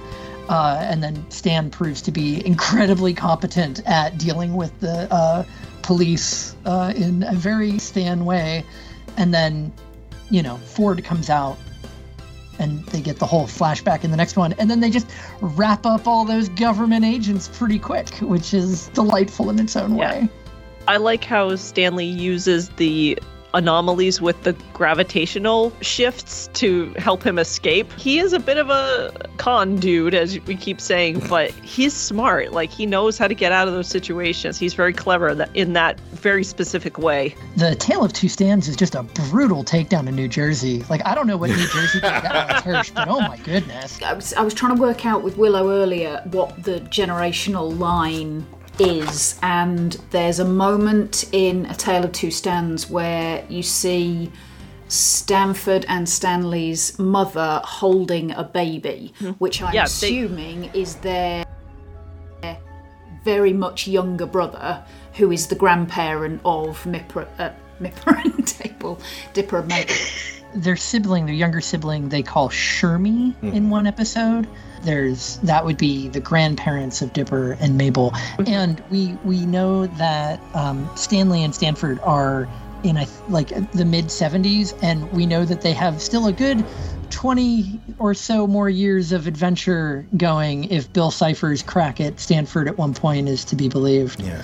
Uh, I'm not sure if, if well, I, I am not qualified to make any kind of uh, statement on uh, Stanford, uh, and uh, we would probably need to check with the experts on this one. But Willows has a long standing uh, theory that they picked up within the fan base that Stanford is on the spectrum in some regard. There's certain things that he considers to be the logical uh, decision to make, which quote unquote neurotypical people would not. that there is a very tropey pattern which is sometimes done very well and sometimes very poorly a, a very sort of odd couple style of hmm. presenting duo characters whereby one of them has a lot of autistic traits and, And one of them has a lot of ADHD traits. I knew that was going to be what you said. Eh, and I would say that there are hints of this underplayed enough, done what I would consider to be well rather than so overtly that it becomes stereotypical Yeah. in both Stanford and Stanley and Mabel and Dipper. Yeah. Ford has 12 PhDs and is and knows the rules for Dungeons, Dungeons, and More Dungeons by by heart. Of course, he's not neurotypical. And I think it's been exacerbated by him spending so much time in other dimensions hmm. away from human society and just not connecting with other people. So he, he's he's forgotten largely how to people Yeah. You see, again, I thought for some reason that Stanford was a fixture of this entire season, and frankly, considering some of the filler episodes that we got before this, should have been uh, for longer. Like, if they got to this sooner and had a few more kind of let's see what we can do. More of a when they got to the Fire Nation in uh, the Last Airbender. I thought you were bringing the Fire Nation into this there. No. Everything changed when With the, the Fire Fire Nation. attacked. there were some really good character specific episodes and uh, similarly when they got to Ba Sing Se in, in book two like they, they stopped but when they were going to do an episode that didn't necessarily need to be there it was always a character piece and to that end this is why I feel like uh, uh, the, the otherwise fantastic Wendy is ill served and that some more time for for there to sort of build up a resentment between Stanford and uh, uh, Stanley, or maybe even start chipping away at that resentment and show the two brothers sort of trying to get on as a result. Uh, Stanford was around for four episodes. The next four we're going to be talking about. Dungeons, Dungeons, and More Dungeons, the Stanchurian Candidate, The Last Mabelcorn, and Roadside Attraction, and all of them are predicated on upon the fact that he is now there and Stanley, who's been masquerading as him, now feels ousted from his own position and family. Ford's not even in Roadside Attractions, but he does appear in Dipper and Mabel uh, versus the Future quite substantially. But also, uh, even more to your point, at the end of Tale of Two Stans, Stan tells Ford, like, you stay away from these kids. They're the only family I have left. And uh, it, it's literally the end of Dungeons, Dungeons, and More Dungeons, the next episode that Ford breaks that Yeah. promise and and shows Dipper the new MacGuffin that is going to lead to Weird Yeah. Mageddon. So i- i- it's it's what you say. Like they, if they had introduced Ford much earlier, they could have extended that plot beat as opposed to introducing it in the mid credits uh, scene of one episode and immediately undoing it in the mid credit scene of the next. Yeah, they had to kind of fast track through that character beat just to get to the next point where Ford is kind of starting to take Dipper under his wing a Mhm. little bit and hinting at being a mentor to him. One thing I do like, though, even though they haven't had episodes uh, uh, focusing on uh, a whole bunch of them, I mean, um, the way I'm describing it here, we're talking later seasons of The Simpsons where they're like, we haven't had a Moe show, so let's do one just about Moe. But the actual denizens of Gravity Falls get loads of little uh, moments throughout the 41 episodes that kind of make you warm to them rather than ever, and I said this before, ridiculing them as uh, small town Americans. It, it feels far more affectionate than it could have been. Yeah, even the Stanchurian candidate episode like has a lot of digs at small town America that feel softer or more like gentle in a way that they didn't have to be. Like, well, of course this little town picks their mayor by whoever the eagle kisses. That sounds like American nonsense. Um, yeah. It's but uh, any, affectionate.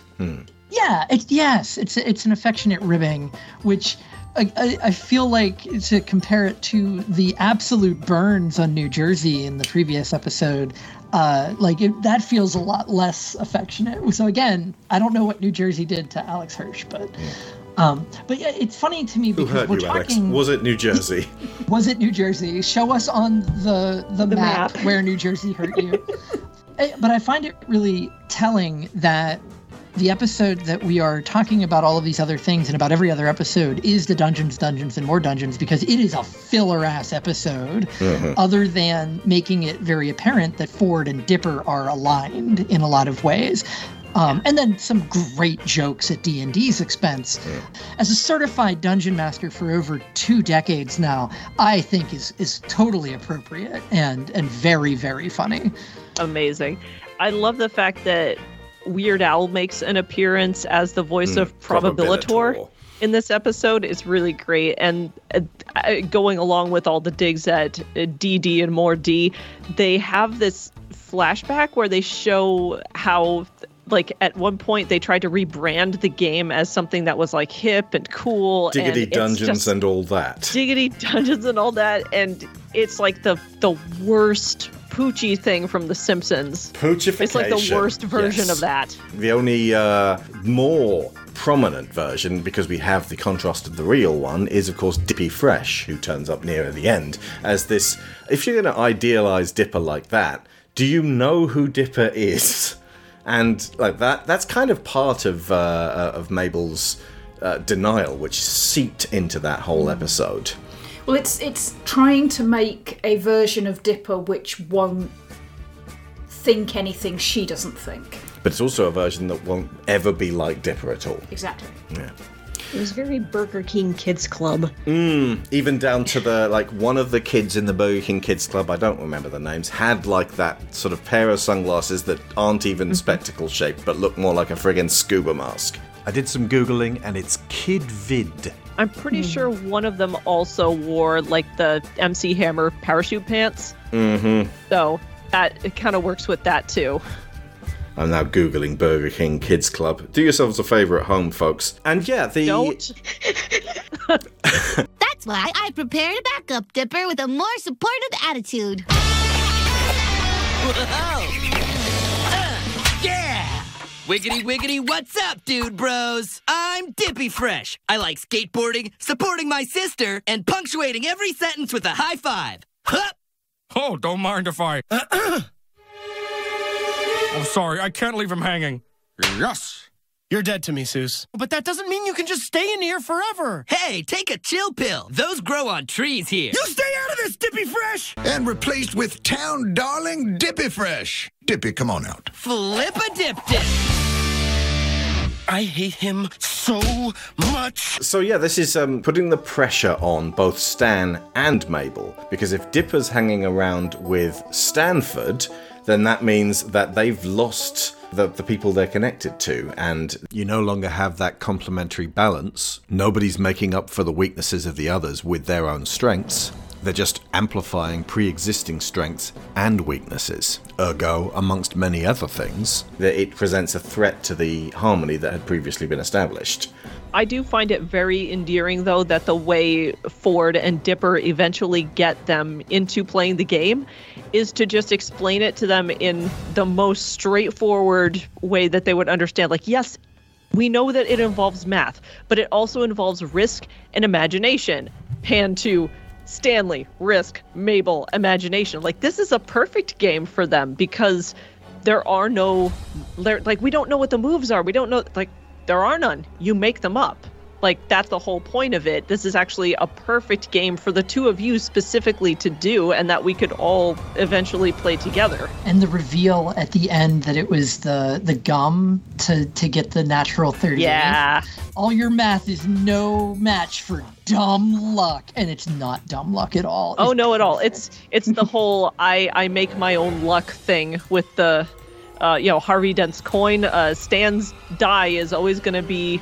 It's it's not a loaded die, but he kind of makes it into a loaded die. I'm gonna I'd like to take the next hour to tell you about my D&D characters. Only if I can take the next hour to tell you about mine.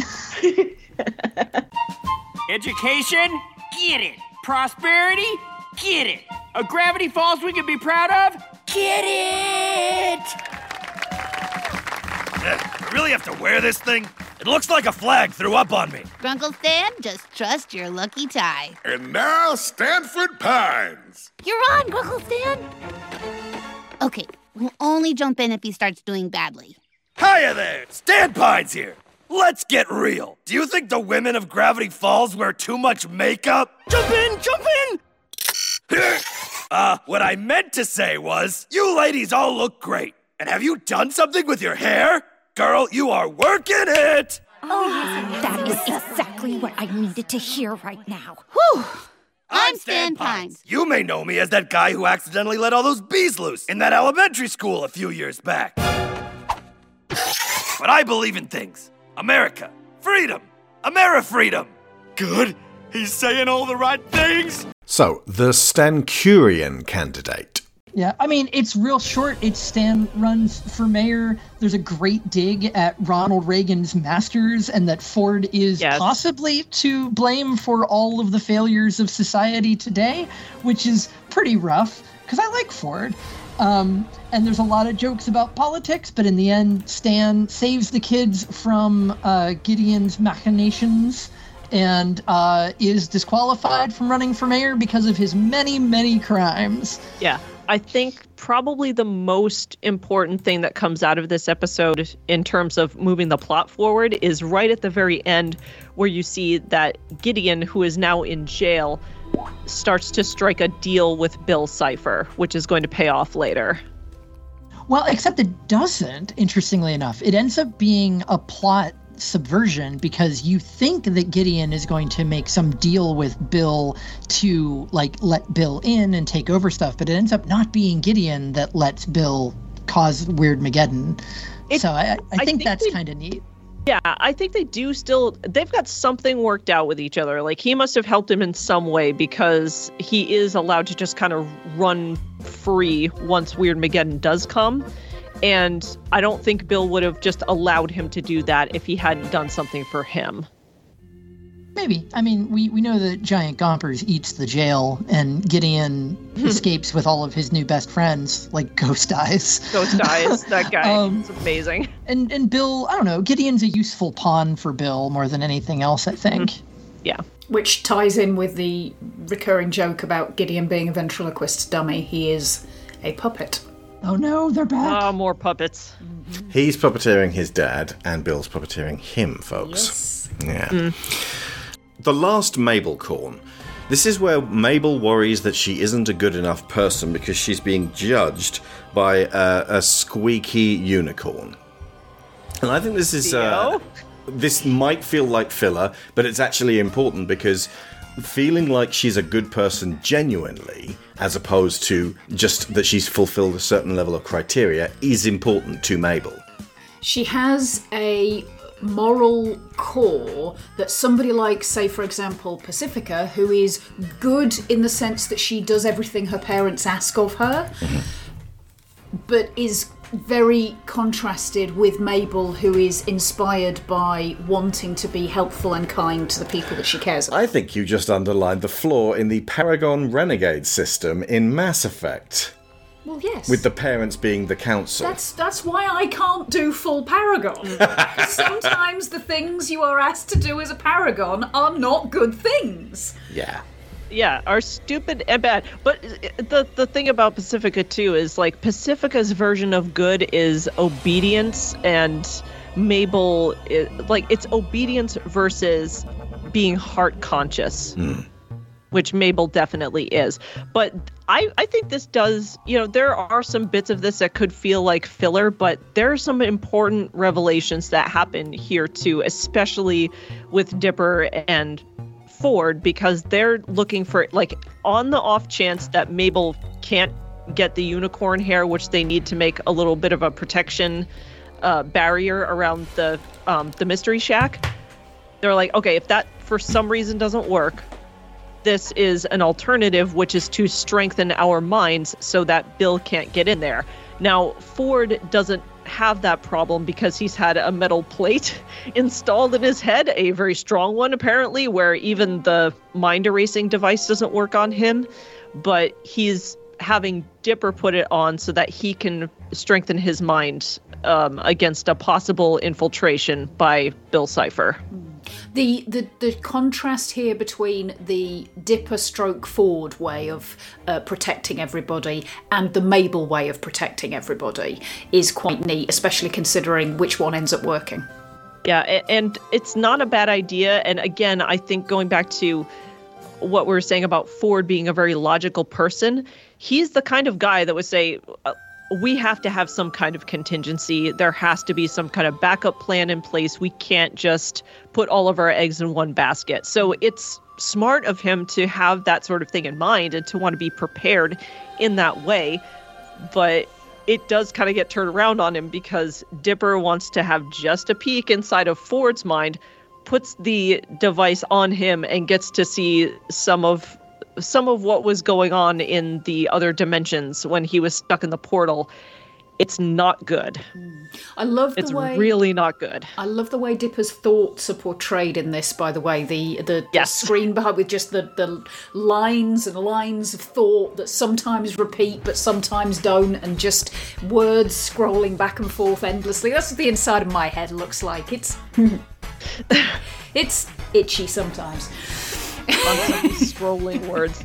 I think it's also a neat parallel to show that there there was a point at which both Burr and Ford got taken in by Bill's uh, by his flattery and by his manipulation, and it was at a point where they were both kind of desperate. They were in a desperate place and didn't know what else to do, and then Bill showed up and gave them an easy solution with a lot of strings attached. So they it's an it's a nice way to tie their characters together in that the reason they were taken in was because they were at that moment of desperation for both of them.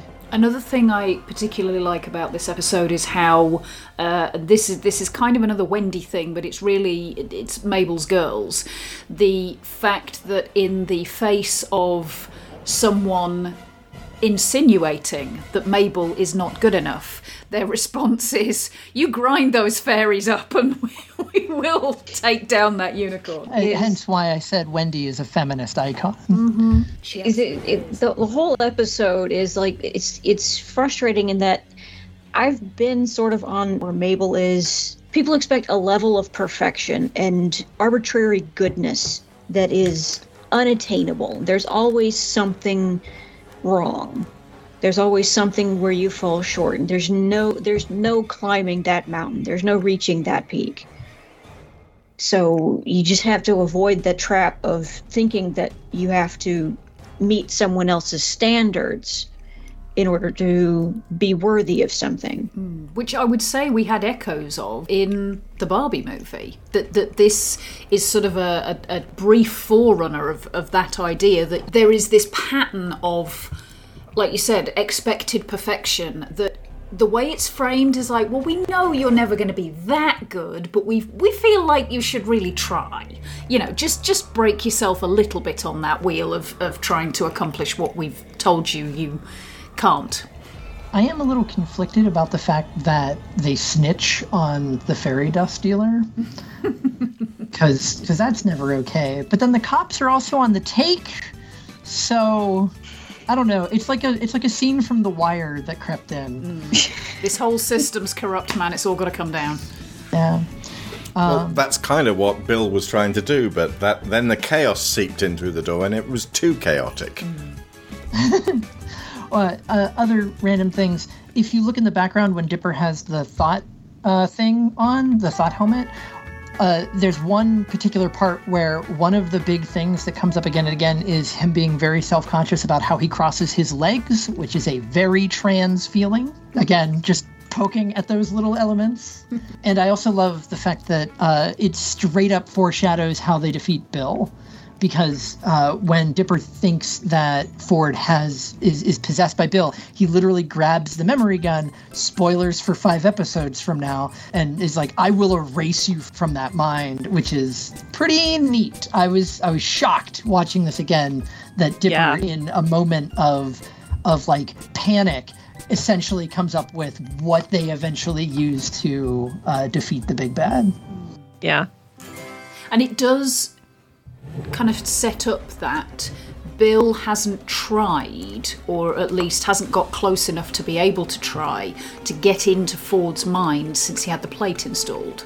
That's true, and it also he would know he can't do that. Mhm. Yeah, exactly. But he he isn't aware of that, so he does try to do it. It probably it, it might actually give Ford the idea to do it later by seeing Dipper do that. I also kind of like the fact that Ford could have been really upset with Dipper for for doing all of this stuff and for having that moment of panic, but he actually tells him like, "You know what? Your instincts were pretty correct on this one. Like your instinct to not immediately trust me and to make absolutely sure that I'm in my right mind, that was actually the correct thing to do. Hmm. We in fact, uh, uh, further to what you were just saying, get two power of three moments with these stacked scenarios. The prospect of blanking out memories in Society of the Blind Eye, then Dipper using that as a model so that we understand it when it finally comes up, just just to keep it in our memory as that this is an actual way of doing it, so that we don't have to explain it when we get that far to the end.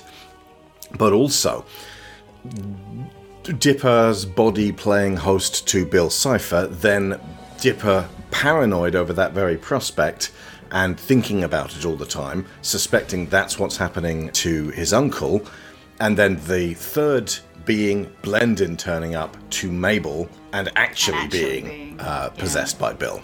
which was only allowed because they showed Blendin friendship, like Mercy at the end of Blendin's game, and gave him wonderful hair and let him go back to his job. Th- This idea that, well, you might be an antagonist, but that doesn't mean that we should destroy you utterly. It means that, like, you're a person. We should show you respect and friendship and mercy, and you were caught up in trauma and such like that, which allows Bill the opportunity to take the rift from Mabel in, in a couple of episodes. But it's also, if I may, we will give you a lift home and you can have a car taco. Absolutely. Wait, scam? Kid, unicorns can't see into your heart. All our dumb horns can do is glow, point towards the nearest rainbow, and play rave music. Yeah, the whole pure of heart racket is just a line we use to get humans to leave us alone. Guys, shut up! All this time, all this time I thought I was you're even worse than I am! okay, fine. So you learned our secret. We're jerks, okay? We have more hair than we know what to do with, and we keep it to ourselves just to tick humans off. What are you gonna do about it? Huh? Huh? What are you gonna do? Oh! Woo! Go, Mabel! Join the dark side! fight! Fight! Fight! Oh, so it's a fight you want? Well, then it's a fight you're gonna get! Roadside Attraction, as I said, is even though Stanford's not in it, he absolutely is contributing to Stanley's feeling of I'm losing these kids. When they go home at the end of the summer, that's it. I may never see them again. I'm going to be ousted from this town for lying to them, and my brother doesn't want me around, so God knows what's going to happen. So he kind of takes them under his wing for a, a journey that's entirely motivated by his own sense of wanting to prank prankers who've pranked him before and teaching his uh, grand nephew the worst way to uh, see women in terms of just you know just, just make yourself feel good that you got numbers from them but you don't have to call any of them. Just play with their emotions. It's not the worst way to treat women but it's maybe the worst way to treat women in gravity falls It's that shotgun approach of the pickup person. the Katamari approach, just rolling down the road, trying to squash women and pick them up as, as you as you go on your sticky prongs. Ew. Sorry. Uh, the fact that they meet in the end, it's just kind of like, oh, who are these girls? I met you for five minutes three hours ago. Come on. I, I know they're like 12, but it does seem a weird message that is uh, very status quo y. Dipper's finally like feeling confident and talking to people, actually getting some benefit from it. And then in the end, it's just like, oh, but talking to too many girls, that's a great way to get them jealous of you. Girls always be jealous, aren't they? The, the way you put it like that, they actually had the makings of a really great episode where you lean in as a, uh, a viewer of going, yeah, and Dipper's going to find out, just go with one person. And then Dipper says, no, that's malarkey as well. I like all of these girls as friends. That's also him understanding that what he has with Wendy is really good for him and for her. And it builds on the positive message about it being okay for Soos to have a online relationship with Melanie because they are by necessity apart hmm. by saying, well, okay, you're 12. It's maybe okay to be emailing because at this stage that's all it's going to be is some emailing Yeah. back and forth to these girls that like you say victoria he's met for five minutes Yeah. All right, kid, I gotta admit something. I'm no expert on women, Truth is, I've been divorced once and slapped more times than I can remember. Confidence can buy you a lot, but at the end of the day, pickup artists tend to get our heads bitten off. When it comes to women, I'm a failure. Hey, we're both failures. You know, even if your dating tips were bad, I actually haven't thought about Wendy all day. Plus, you did teach me to be more confident. I guess I just need to learn to use that power for good. Hey, I found a pamphlet I don't think you've read yet.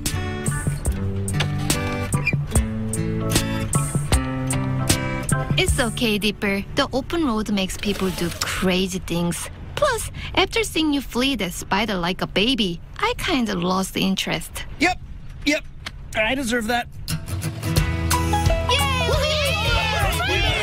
Still feel a little bad about wrecking those tourist traps. Ah, come on, everyone loves my pranks. And the best part is, I never have to face any consequence. Sweet Lord! Oh, come on!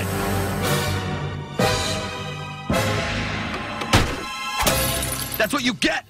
That's what you get!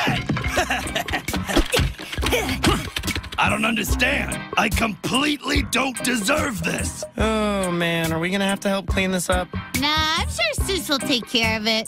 Next time around, we will be discussing the five episode finale of Gravity Falls Season 2, starting with Dipper and Mabel versus the future and running all the way up to the astonishing climax.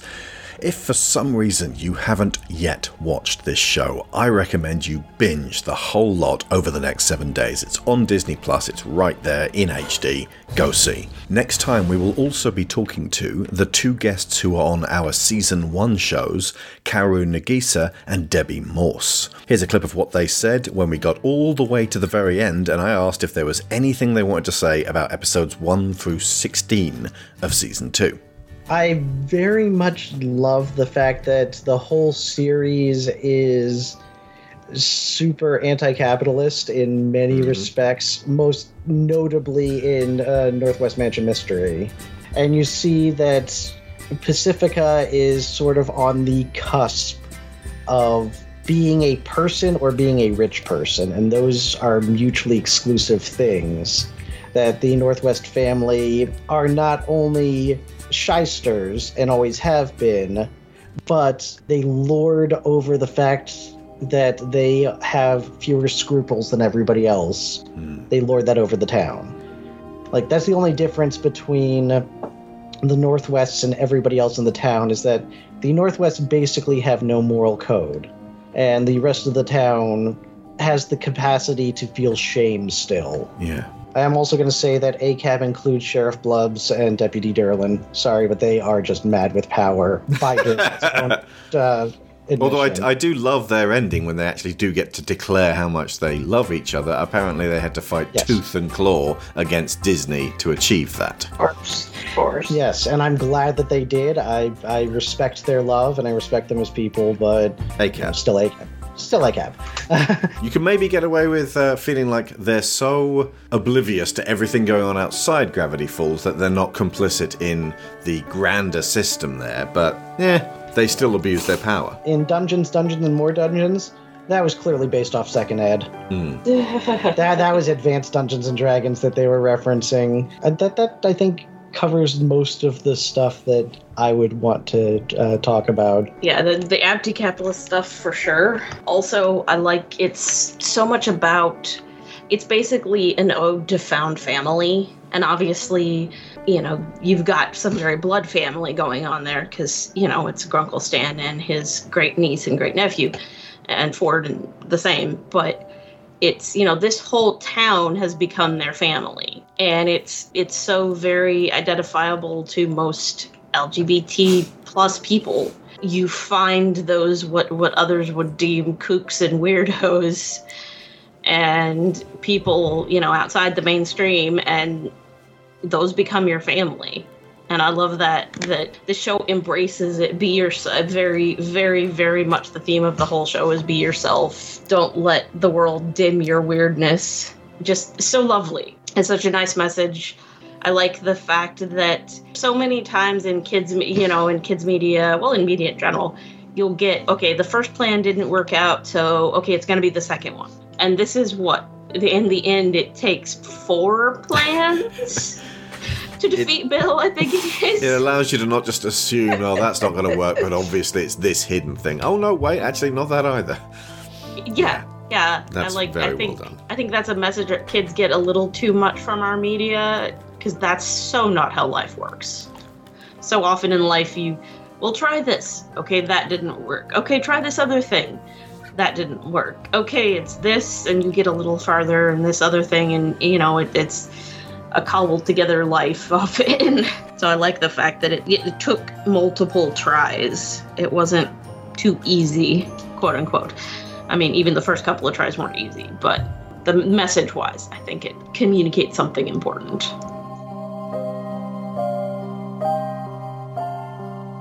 And we will rejoin you for that grand finale next week. Please visit the gift shop on the way out. Spend all your money.